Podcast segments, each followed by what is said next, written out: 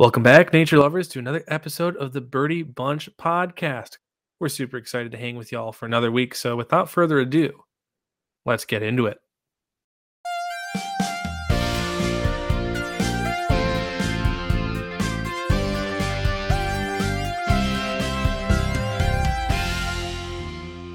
Hey there, nature lovers. Welcome back to another wild episode of the Birdy Bunch podcast, where we talk everything conservation, education, and, well, you know me, fascination as well. My name's Matt, and I'm joined by my two very good friends and co hosts. I'm CJ. And I'm Brittany. And we are super duper excited to bring you another installment in a series that we've started this season. Now, before we get into any of that, because I don't want to spoil anything, Brittany and CJ, how you been this week? Any do anything uh wild this week?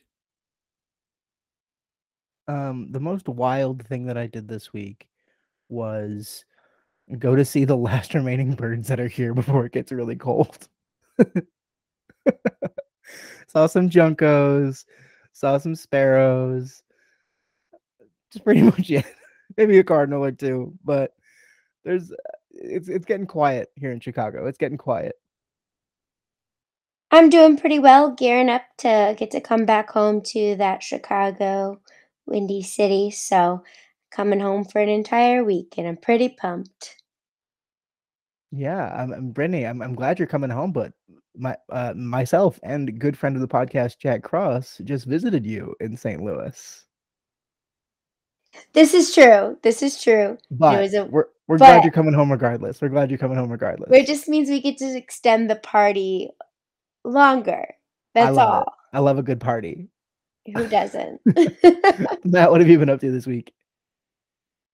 You know, just recently went to the Newport Aquarium. It was a blast. I love that aquarium. It's in Newport, Kentucky, right across the river from Cincinnati. It's a beautiful little place. They've got guitar fish, which is really sick. They're also known as shark rays, and it's just a blast of an aquarium. I've always been a big fan of them.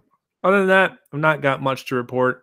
We're coming down to the end of the semester, which means that things are wrapping up a little bit, but it feels good to be making some headway in some of my classes. So, not too much to report, but just living my life, living the best life that I can possibly live. And I'm glad to hear that y'all are as well. I'm really glad you're living the best life, Matt. Let's Mhm. get into our first segment. Absolutely. Let's get jump right in to our creature feature.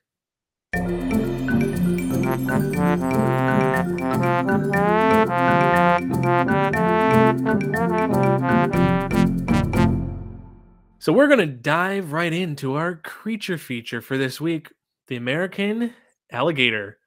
These reptilian beasts have been around for only about millions of years and are a stark reminder of the wildlife that inhabited the world much before we came around. Their armored bodies, their muscular tails, and their super duper strong jaws are reminiscent of the dinosaurs that they once shared a planet with. In modern times, these creatures are found in the freshwater rivers, lakes, marshes, and swamps of the southeastern United States. However, they spread far and wide throughout myth and reality.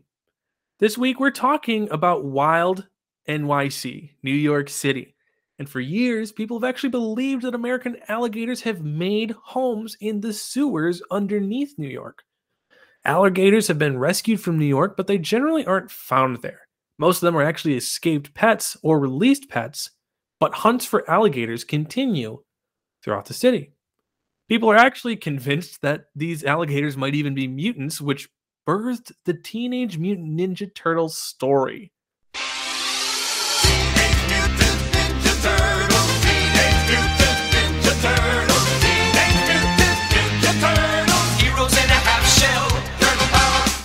Now, these sewer alligators are a part of pop culture now, and they're also iconic.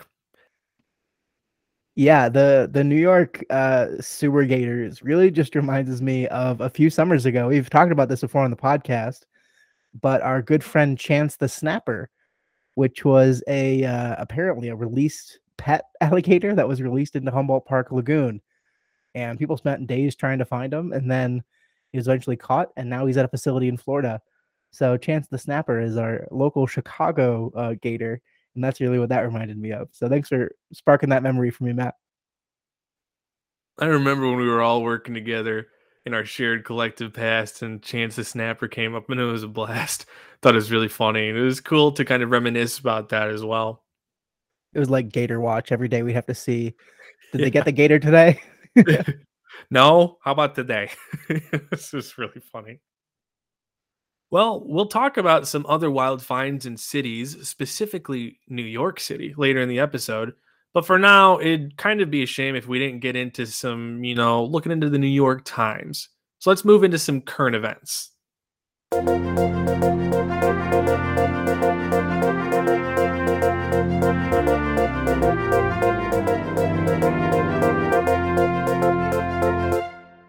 really like that. Really like the New York Times joke. It's not funny, but I think it's funny. I was pretty proud of it. So my current event this week uh, comes from the Washington Post, and it's titled "Drug Lord Pablo Escobar's Smuggled Hippos in Colombia." Officials are now sterilizing the invasive species. So a few weeks ago, we talked about exotic pets way before the spooky bunch. And one of the stories that we brought up was about these cocaine hippos in Colombia these massive aquatic mammals from Africa that were brought into Colombia by drug kingpin Pablo Escobar as his pets and escaped captivity and are now running rampant all across Colombia. People did not expect that the hippos would like survive there. It was like logistically very difficult to move them around. So officials basically left them there thinking that they would die Instead, they flourished. And in the 27 years since Pablo Escobar's death, the group of four has swelled between 80 and 120 hippos. And researchers estimate that the numbers will skyrocket to more than 1,400 by 2039 if left alone. By then, the hippos will have done irreversible damage to the environment, and their numbers will be impossible to control. Authorities this year have intervened using a chemical contraceptive to sterilize the animals without the blowback that would come from exterminating what has become basically the town pet. Developed by the U.S. Agriculture Department, the drug Gonacon inhabits the production of an animal's sex hormones, such as estrogen or testosterone, putting it in a non reproductive state. The USDA has donated 55 doses of the drug to Colombian wildlife officials. And like I said, Colombia has proved to be a hippo paradise hippos native of Africa, seasonal droughts keep their population tamed down, making them vulnerable to disease and to predators. Without a natural check, their numbers have exploded in Colombia. We've talked a lot about invasive species, we've talked a lot about uh, exotic pets, and it's a really interesting challenge to try and find a way around some of these issues. So, you know, sterilizing these hippos might just be uh, a, a good play as long as it's not affecting local wildlife. And ideally that will help the problem. I love that this is your current event. It makes me think of the fact that in October, a local farm near in like the Chicagoland area had zebras escape, which I know was another current event we did, um, where there was a herd of them that escapes. Uh, I believe it was in Maryland. I don't remember exactly. Um, but it just it's it's very interesting to see them try to come up with solutions to a problem that was created by human interference. So it's just interesting. Thank you for sharing. So my current event comes from Mongabay, written on October 15th, 2021, titled As Seizures of Poached Giant Clams Rise, Links to Ivory Trade Surface. Now this is super duper weird, but really, really, really fascinating of an event. So basically, what's been going on is in April 2021, authorities in the Philippines, this article states, made a notable discovery. And basically, what they were finding is that they were finding tons and tons of shells of giant clams being stockpiled. This is a thing that has been going around throughout the Philippines that they were finding and is similarly coming around in a lot of places. And what's going on is basically these clams are being stockpiled because it might be linked to organized crime and specifically poaching crime syndicates. Now, this is really, really, really weird. But what they're doing is that carvers are using these shells, these clam shells, as ivory substitutes. And so what's happening is that what you're seeing is a potential link to where this trade of these shells, this massive harvest, might actually be hurting elephants because it is continuing to drive that ivory trade, right?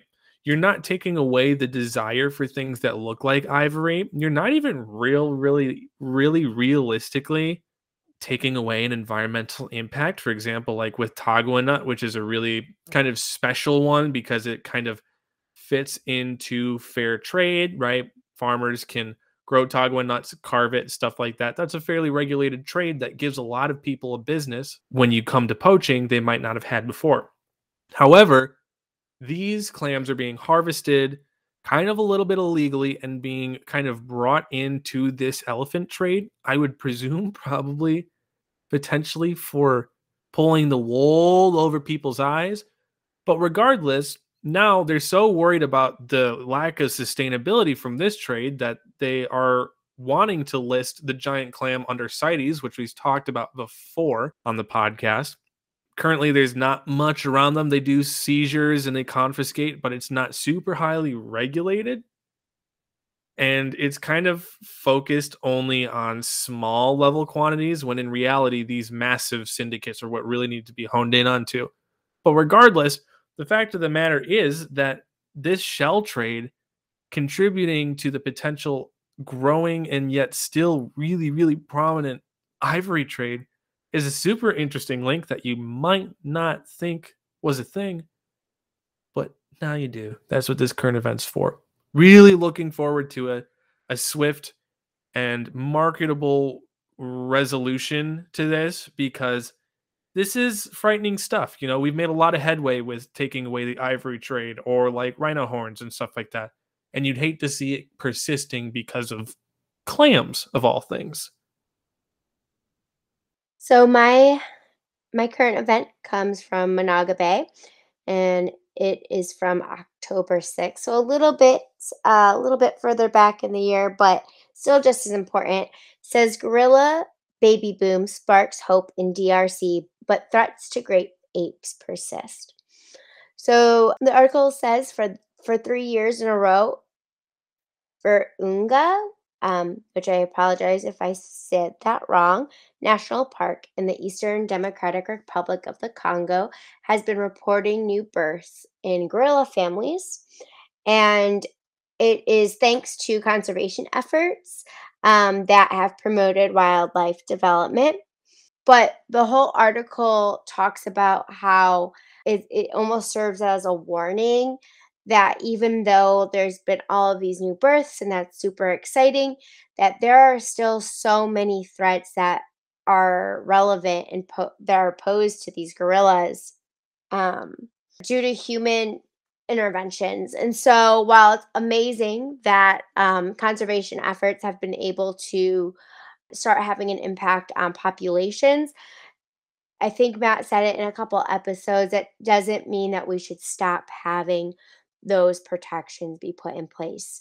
And so the whole article talks about, and since January of 2021, there's actually been nine new births to different um, gorilla troops, which is fantastic and it's it's amazing and it's a really great hit for gorilla populations. Um, but again, don't forget that these like this amazing this amazing current event has happened because of the conservation efforts that have been put in place and so we can't forget that those need to stay in place to keep those populations um, because poaching is a huge problem and there's a current problem with people wanting to mine and it's causing a lot of conflict and so um, it's just a good article to keep us aware and keep us um, kind of on our toes that good things are happening and we should stay encouraged. But um, to keep those good things happening, we need to keep going. Well, let's put a wrap on that. We'll close the tabloids for yet another day. Let's get into our main episode.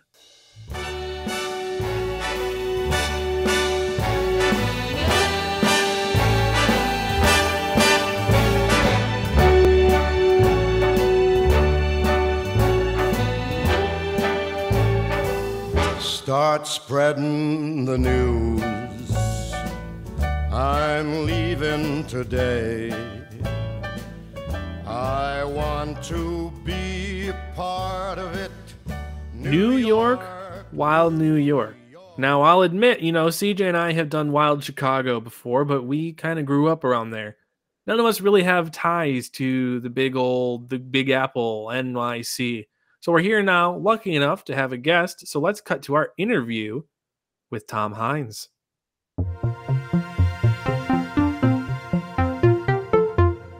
Alrighty, so we are here now with our guest, Tom Hynes. Before we kind of get into talking about the main bulk of what we're going to talk today, can you uh, give us an introduction to who you are, your background? Just let us know who Tom Hynes is. Sure. Yeah. Well, first of all, thank you uh, so much for having me on your podcast. It's so fun to be here. And I'm so excited to talk about my favorite topic, which is New York City wildlife. So I like, you know, it's funny. I get the question a lot, like, did you like, did you have a background in, in like wildlife or biology? And I, I didn't. I was like an English major, and this was sort of like a, a way to like, um, and that was a long time ago. But this was a really a way to to write a book about New York City, and and the animals were really like uh, when in studying it and writing it and researching it, like definitely learned the real story of New York City, but like all these details and all these like factors of things that like led to the city becoming what it is, uh, really did get there on the backs of animals, uh, large and small, and it really was just like such a surprising thing. I was working in like corporate copywriter, like very very dry uh, packaging, like uh, like at, like things you would get for free at checkout at a pharmacy, like a pharmacy discount card, which is like pretty like you can only write.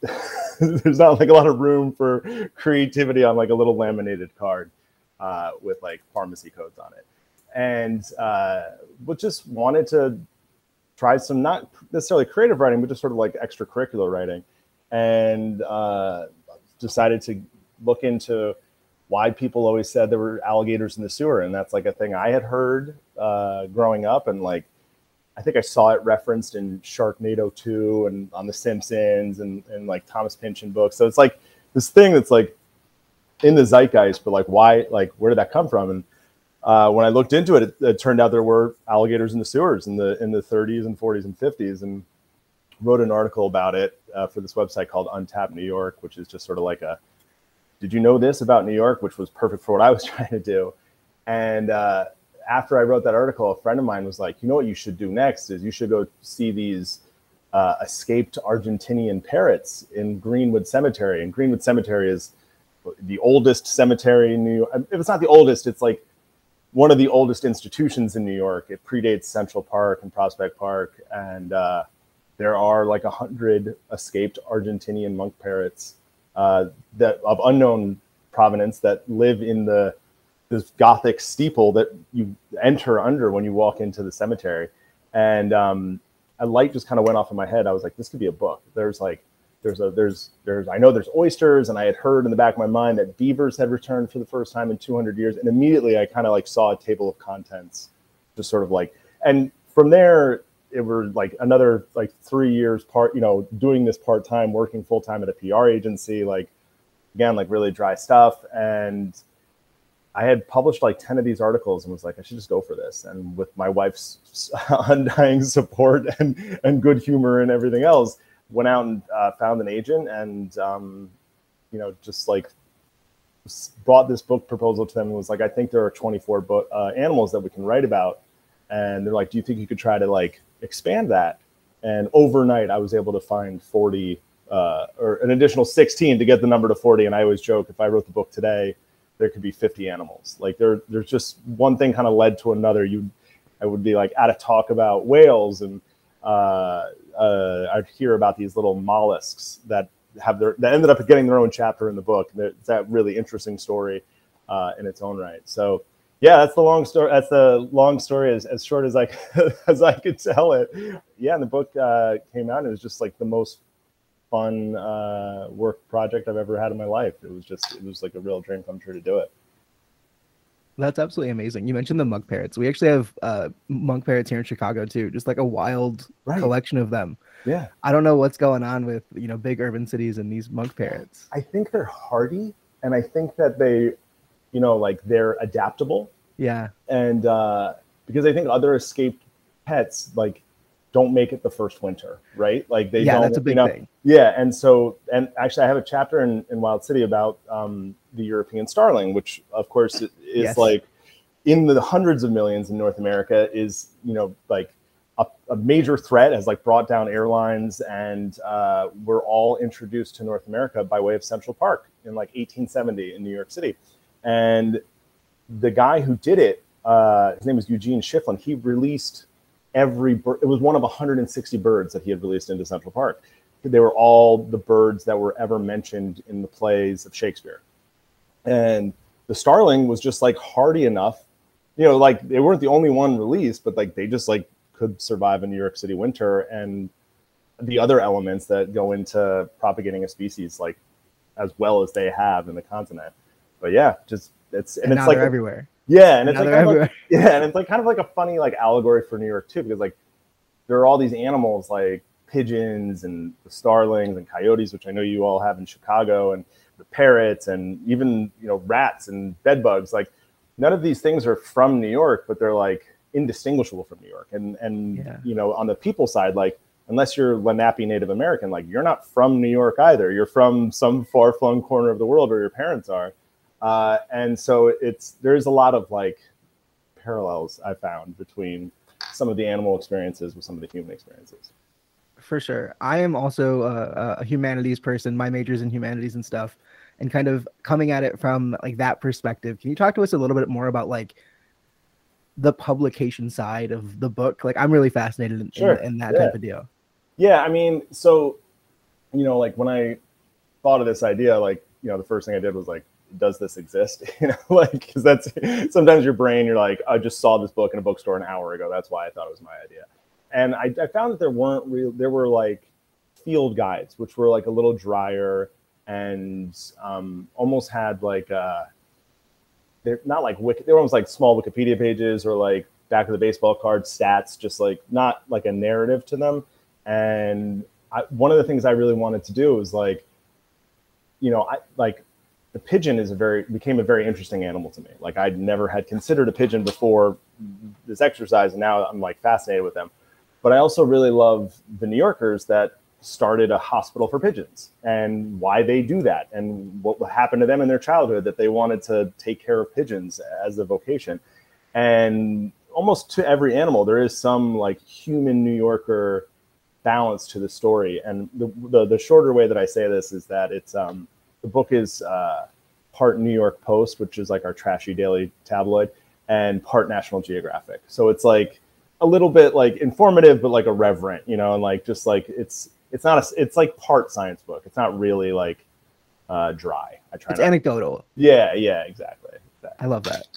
It's ama- It's amazing because it's kind of just bringing right conservation down to a everyday person level, and I think that's that's inspiring in and of itself. In, Wow. and of itself, um, but I know you're talking about the the monk parrot and how that was kind of you like you saw a book coming out of that. Um, but what about nature in New York has inspired you to write this book? Well, and I, I, I think when I came to find this, uh, or I came to this was like not initially, but what I think is so interesting is that, with all respect to every other city uh, in the country or in the world, like New York City biologically is actually pretty special. You know, like it, like and Manhattan alone.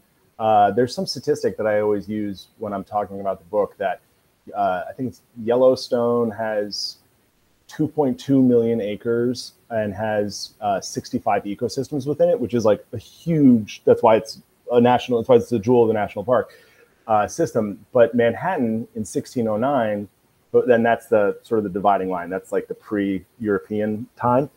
Uh, had in 2,200 acres had 55 ecosystems. So i- like Manhattan and New York uh, the the thinking is it had the United States been settled west to east that it could have been a national park. Like it really, uh, has like such uh, these you know this, these huge bays and it's it's a protected harbor. I mean these big wide rivers and all these different islands and marshes and you know there were like half the world's oysters were in New York City before the Europeans came and beavers and coyotes and and we're right on the Atlantic Flyway with all these birds and um, and plus the introduced birds and the introduced you know uh, coyotes and and and things like that. So I, I guess what I'm saying is like New York really was like New York's yeah, ecology and biodiversity is so unexpected and so uh, so real and so rich. And you know, there was a time when I was pitching the book and, and working with an agent and we were talking to publishers um, that they were like, we really like this idea, but like, it's just New York. Like, what if you did a chapter that was like, oh, and like this wildlife story of Paris and this wildlife story, and like that's a really interesting book, and I would love to maybe write it one day. But this book, like, like the story of New York being this like real ecological gem, then getting highly urbanized and polluted to hell, and then sort of having this like small recovery that we're in in the last 40 years is to me an interesting story. Like it, it, it was not just like, oh, it's Pizza Rat, which we do talk about Pizza Rat. Like, don't get me wrong, you can't like not talk about Pizza Rat, but there's there's something special about New York City uh, ecologically, and I think that's surprising. It was surprising to me for sure one thing that I, I I am super excited with just talking to you about because I mean I know all three of us um, feel the same way about Chicago too with the how much intense passion and like reverence we have towards where we come from right. and this understanding of being able to look past like the concrete jungle and see these areas for what they are right. and I'm, I'm I'm loving this and I'm geeking out a little bit because I well, see the overlaps. Even like Chicago or Detroit or like like uh, you know San Francisco, like all of these cities, like they made sense ecologically, and like they had like you know like New York had oysters and beavers, like that was why New York started. Uh, at, I, I, use the term started because there were really were people living here before, and I, and I and I think it's important to like to be like always fully aware of that. But like the reason why New Amsterdam was started as a Dutch colony was because beaver were here, and so like the, these cities grew to be these concrete jungles because they were naturally advantageous places to begin with, right? And so that's the that I mean, I except for like DC, which was like, and I love DC. I used to live in DC, but like DC was like uninhabited like 250 years ago. like, like nobody even lived there, and like Chicago, Detroit, you know, like they were like native places before that. Like people really lived there, and like DC like was like a swamp, like literally was a swampy mess. And I, I say that in the book with love, with love. I, I love. I think it's a great city. Um, but yeah, uh, but yeah, these and like I, I don't know. Like I think that the idea of like urban wildlife, and I, you know, it gets into this in the in uh, towards the end of the book. But like, you know, like more people do live in in cities, and like it is important for you know everyone, but especially children, to like identify with wildlife because you know, like Jane Goodall, like did what she did as an adult because she had an experience with wildlife as a child. The woman who runs the pigeon hospital like had an experience as a child. Uh, I think Richard Richard Attleborough or not? What's the guy's? What's the English guy's name? The the like, uh, David Attenborough. David Attenborough. Sorry, David Attenborough. Same thing. Like, and he credits like his lifelong vocation to being uh, having an experience as a kid. And so I think it's important that like we celebrate urban wildlife because like we do need the people who live there to take care of uh, of this environment. One of the one of the, like the really like uh, preachy things I I I hope people take away from this book. Very like practical advice is like please don't ever let uh, balloons go because these massive sea turtles like uh, loggerheads and Kemp's Ridley and uh, sea turtles, uh, green sea turtles, they all swim through New York Harbor and they see a deflated balloon and they think it's a jellyfish and they go into gastrointestinal distress and it's like this is like a pixar you know like a, like they're like disney movies about these like beautiful things and they're like in the east river like and i just think if like you make that connection uh, you'll be more likely to like not let your balloon slip into the harbor or like not let plastic go you know it just it starts with that awareness and with that like love of the city you know for me anyway yeah, it, this is something I say all the time on the podcast. It's a quote from uh, Freeman Tilden, um, who is kind of the like founder, I guess, of modern interpretation. I don't know if you're familiar, Tom. Mm. Um, but the quote goes, It's like from understanding appreciation, from appreciation protection, something like that. Yeah. And the goal is to like once you understand it, right. you can like learn to love it and appreciate it, and then you you, you want to protect it. Right. Some people just don't know that releasing balloons has had such a big impact on No. these sea turtles. No, I didn't. I mean, I didn't know. I mean, I thought it was probably. I mean, like I had a notion it was probably like Right. not a good thing to do, but like I didn't Right. know why. You know, and like there wasn't like a a very charming like endangered animal on the other side of it that I, you know, and yeah, and I and I think that's you know one of my hopes was for this book was like, Yeah. like people. I, I don't want to like browbeat anybody. I don't. any Right. In a position to do that. I just think that like if you knew, you know, like we have a thing in New York now. What's with like we had, and it's not in the book, but like last year, um, we had a lot of owls. We had like really cool owls. We had a barred owl. We had a snowy owl, and not even like we get snowy owls sometimes in the outskirts of the city, but like we had a snowy owl in Central Park. Like it was unbelievable. Uh, it like put on a sh- like hundreds of people would go every night. It would always arrive at the same place at the same time. It was it was magical. It was so cool. Um, and then that the snowy owl left, but the barred owl stayed for a long time. And you know, like Barry the barred owl, it had like a Twitter account, like people loved it. And it died this summer, and they did an autopsy on it, and it it wasn't the cause of death, but it had a lot of rat poison uh, in its bloodstream. And this happens to red-tailed hawks. This happens to peregrine falcons. This happens to you know, you, like you name it. And we have such beautiful raptors and such um, so many raptors. And I don't. That's another thing I don't think people really know about New York.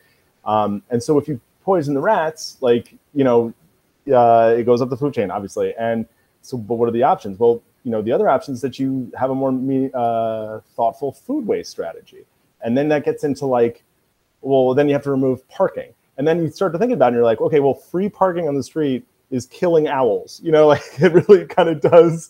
But those things, those connections are real. I, I moved through them pretty quickly, but like those connections are real, and I think that when we like have more information, like you said, like we're gonna make different decisions. And I think that adding keeping owls alive to the sanitation arguments are all kind of valid and and should be made. So I wasn't I had already gone to press when that had happened, unfortunately. That's a wild connection about like how just Yeah. very like simple and even like systemic things like Yeah. parking on the street Yeah, yeah, can lead to such big changes for conservation. Yeah, because I'm going to go to a community board meeting and be like, I don't want there to be like a composting container or like a separate garbage truck that comes and takes my food scraps. Right. So instead, like what we do in New York is like we put these like mountains of trash bags and like rats are like amazing. They're feeding us again. Like in the rat's Exactly. mind, it's like this is incredible. Exactly. And then we lay out poison for the rats that we've just fed, and they're like, we're the reason their populations are so big because of our, our lack of investment and our lack of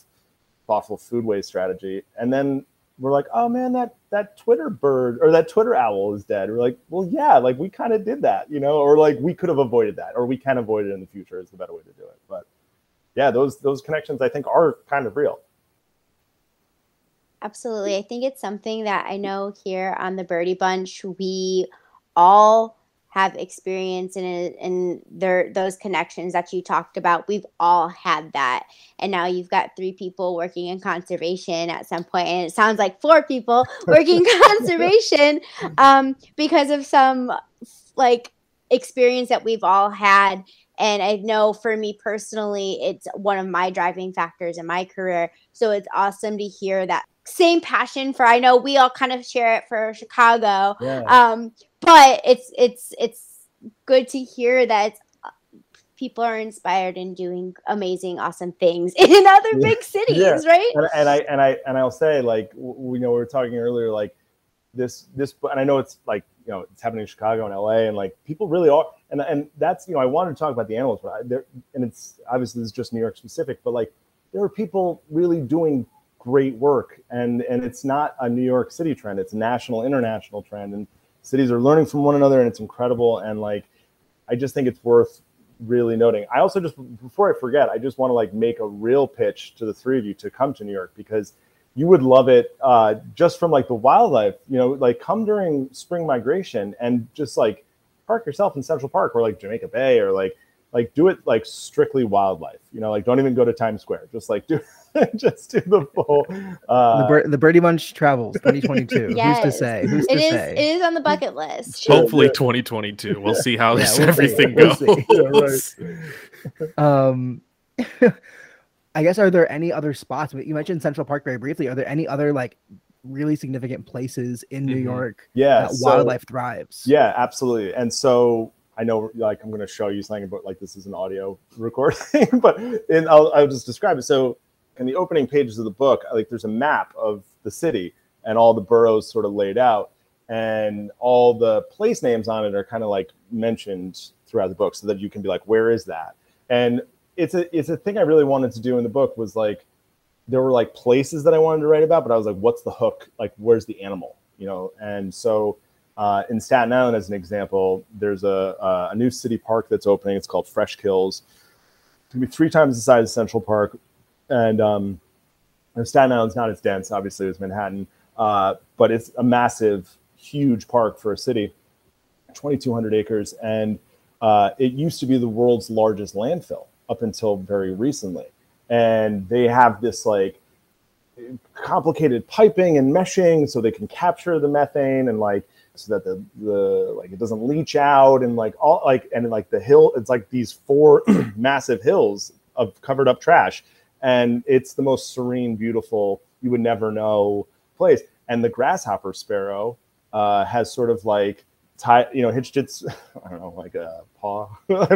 My metaphor is getting is falling apart. But like uh, they've like established themselves at this dump that does not smell anymore is just like a beautiful like has streams going through it. So fresh kills is a place in the bronx like right through the middle of the bronx and the bronx being the only uh, of the five boroughs that's actually physically connected to the united states uh, there's a there's a freshwater river running right through the middle of it and like i don't think people in the bronx know that or i mean obviously some most people do but like it's it's sort of like this hidden gem and uh, there's a group of people up there have been rehabbing it for 30 years. Now they have beaver. They have they had a bobcat recently, and um, you can take a canoe ride like right through this like highly dense uh, neighborhood. Um, we talked about Greenwood Cemetery. That's in Brooklyn. That's the highest point in Brooklyn. It's you know Greenwood Cemetery used to be the second most popular tourist destination in the country, like behind Niagara Falls. It's and so when when the birds come into Brooklyn, it's the highest point. It's green, you know, obviously because there's nobody there. So that's kind of a must. And then in Queens, uh, Jamaica Bay is is really special. And Central Park really does actually live up to the hype. I went there last weekend. It's it like it's probably the best place in New York. So I think that's one spot for every borough. I think we we kind of uh, made that judicious. Yeah. That's perfect. And again, I, I know I have your book on back order. I think Matt had your book on back order. I So also we- do. There you go. So we will see uh, those. Um, So Birdy Bunch goes to New York and just uses your book as a guide. Yeah. Yeah. basically what? yeah, Yeah, that's yeah. what Mhm. that's what's gonna happen. I'll give you like five Twitter accounts to follow, and they'll you'll, Incredible. like, you'll be running around the city chasing like a glossy ibis and like a, you know like Oh. God knows what else. I mean, there's that would be ideal. yeah. Oh man, that's great. So I guess one thing that I'm particularly interested in because we uh you, you touched on it a little bit before, um, and our creature feature for today was the American alligator. Oh, yeah. Uh, you touched a bit upon the history. I want Right. to hear the story of the American alligator in New York. I want Sure. the whole kit and caboodle. So, so uh, I grew up like 45 minutes away from here. My parents are from Brooklyn, my grandparents, everybody, and like they would always tell me, they're like, well, when we were growing up in New York, uh, you know, like we had alligators in the sewers, it was much tougher. And I just thought it was a thing my parents were telling me. And then I came to see that like there were all these references, and I was like, oh, this is this thing. So I looked into it, and people really did like sort of intentionally or unintentionally flush their alligators down the toilet. It started as like a small pet craze. Like you could order away the back of a magazine, there'd be like an ad, like, and then you'd get a box in the mail with like a little baby alligator in it. Or people would go to Florida or the Bahamas or you know, the Caribbean or wherever, uh, and they would like sell them for like a dollar, and kids would bring their alligators home as, as pets. Now, this is a problem for so many reasons, but uh, space is like the first, right? Like, and New York City, like we don't have like a ton of space for like even many like dogs, you know. So it's like an alligator is like quickly becomes a problem, and uh, like what to do. And this legend, uh, this origin story says that then the alligators were flushed down the toilet. And because New York City had all these other like vermin and, you know, we have all these rats, the, the connection was sort of loosely made. I don't think this is actually what happened, but that, okay, well, they're, they're eating all the rats and that's how they're surviving. And in the 1930s, they really were like these reports of like alligators being like pulled out of manholes and, um, like I think there was one in the, the most famous one was in Harlem, which is the northern end of Manhattan, and uh, they pulled these three teenagers pulled out like a seven or eight foot alligator, uh, and then they would be like found on like a subway platform, and then like like in that in that Bronx River I was talking about, uh, there were some found there, and then it like became this like fantastical thing, right? Like it was sort of like this like. There, or there, no, so I'm, there was also like a, a nonfiction book. Sorry, I'm skipping ahead one step in the 50s about the sewer systems and all of the underground workings of New York. It's called the, the, the World Beneath the City, I think is what it's called. And they interviewed a sanitation commissioner who was like, oh, yeah, yeah, no, there are a ton down there. Like on the record, he was like, no, there's so many. And we had to like go down and like kill them all.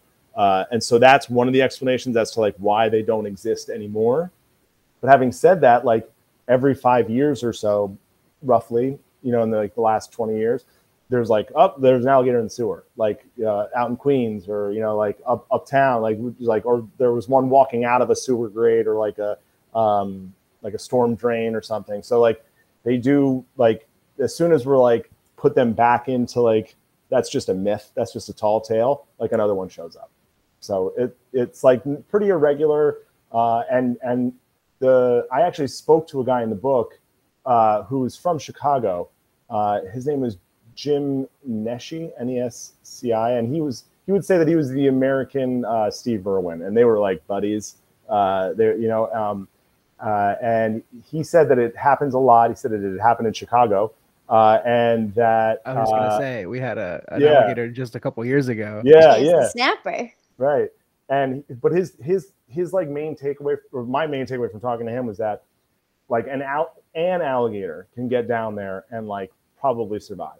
But uh, alligator like reproduction and like raising uh, baby alligators and like you know essentially propagating the species is like probably a non-starter. Like for for like reasons of like uh, i talked to him first. It was like this is a really long time ago but i feel like they couldn't like find they probably wouldn't be able to find like the suitable materials to build a nest. And like that would have like if you gamed it out like that's where it would have stopped. And so like that and that explains why you can find it like the lone individuals but why it's not like a real like a more common uh, phenomenon or occurrence. I'm just a little in awe. Uh, that's one of those things that, like, when you hear the, the mythology behind urban legends and the way that those stories propagate and how it becomes such a fantastic, it's such a the intersectionality between culture and conservation is something that I find highly fascinating. But um, it's super exciting, and now I'm excited as hell to read your book because holy cow, this is right up my alley. This is uh, I, I also have like a whole uh, chapter on the um, on the peregrine falcon because the peregrine falcon is like very common in New York. Their conservation story is like, you know, I'm sure you know it. It's crazy. It's crazy.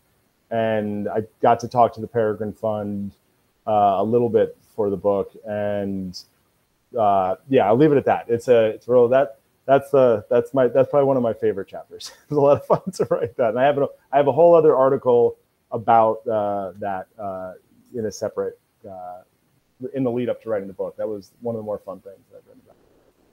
For sure. Well, we mentioned the book enough times, Tom. I feel like we haven't actually said what the title is. Oh my gosh, you're right. Do you want to like let our listeners, let the nature lovers know where where they can find your book? Sure thing. Yeah, sure thing. Um, the book is called uh, Wild City. A subtitle is A Brief History of New York City in 40 Animals.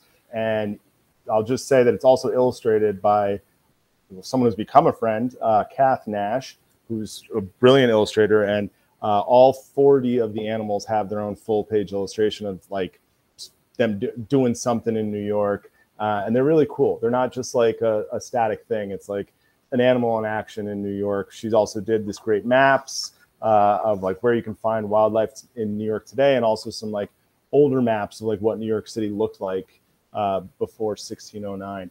And it's available, uh, you know, with uh, with the spaceman Jeff Bezos. But you can also go to uh, to bookshop.org is where I you know highly encourage everybody to do their shopping because I think that matches you with your with your local um, independent bookstore and like you might as well like you know Yeah. keep those people in business as long as we can, right? I Especially mean, right now. Especially yeah, right now. yeah, yeah. So yeah, book's called Wild City, and uh, you know, make sure you guys get to New York. You all get to New York sometime because it's. Well, it- you- I think will be the first to it's a know. wildlife specific uh, tour, and you will. You'll be the first to know. Tom. All right. Absolutely. Absolutely. we've through, through the podcast we've made a bunch of friends out in the east coast and they all tell us the same thing so yeah.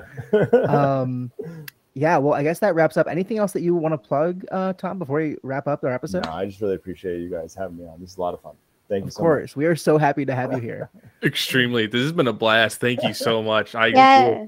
this is why I love these recordings. What can I say? much. Brittany, Yeah. Matt, CJ, thank you so much. No, Thank thank you you for so much for being coming here. on. thanks It's bye wonderful getting to talk to you. All right.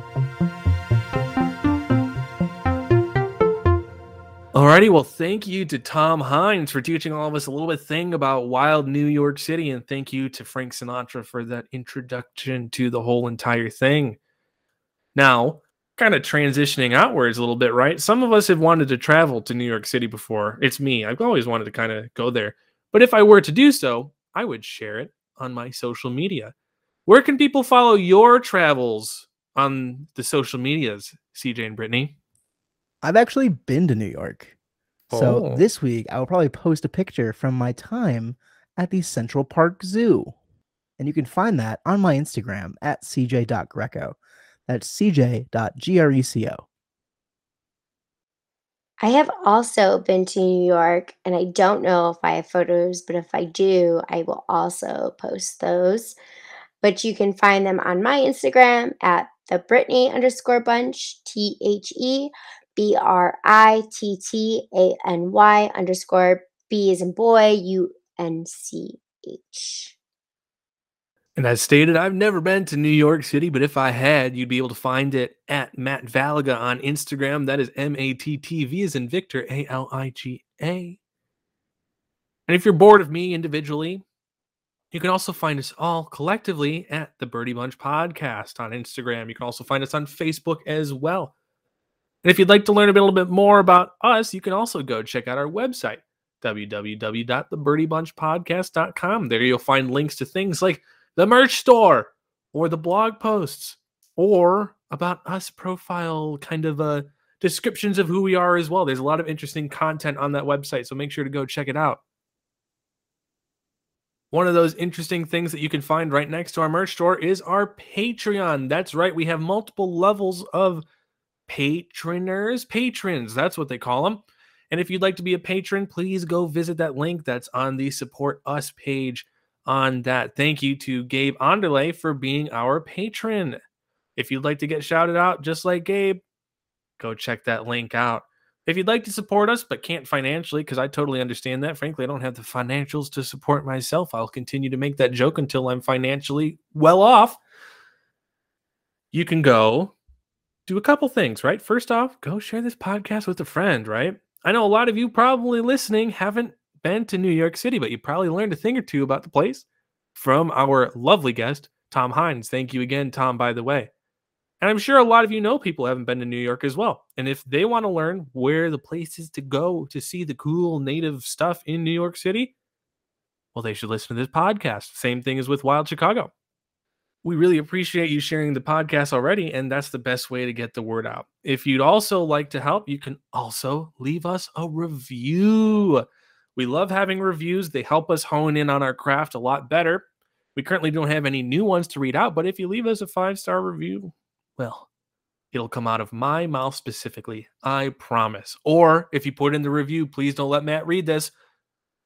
CJ or Brittany can also do the honors. But that's up for you to decide, really. We will do what you ask. Well, I hate to leave y'all here because we had a really nice journey, a nice visit to the city that never sleeps, the Big Apple, the NYC, this place of the sewer gators, New York City. And I hate saying goodbye on such a lovely trip, but we've kind of reached our time limit. So we'll keep this series going. We'll take you on some of our other travels, but for now, we'll catch you next time. Ba ba ba Ba-da-da. ba ba ba da da ba ba ba da da. Start spreading the news. I'm leaving today. Thank you for joining us for another episode of the Birdy Bunch podcast. We would like to thank Sarah Dunlap for designing our logos, Elliot Heye for being our writing and production assistant, and Conner Wittman for being our music producer. The mission of the Birdy Bunch podcast is to inspire an inclusive community for conservation by using education to promote fascination.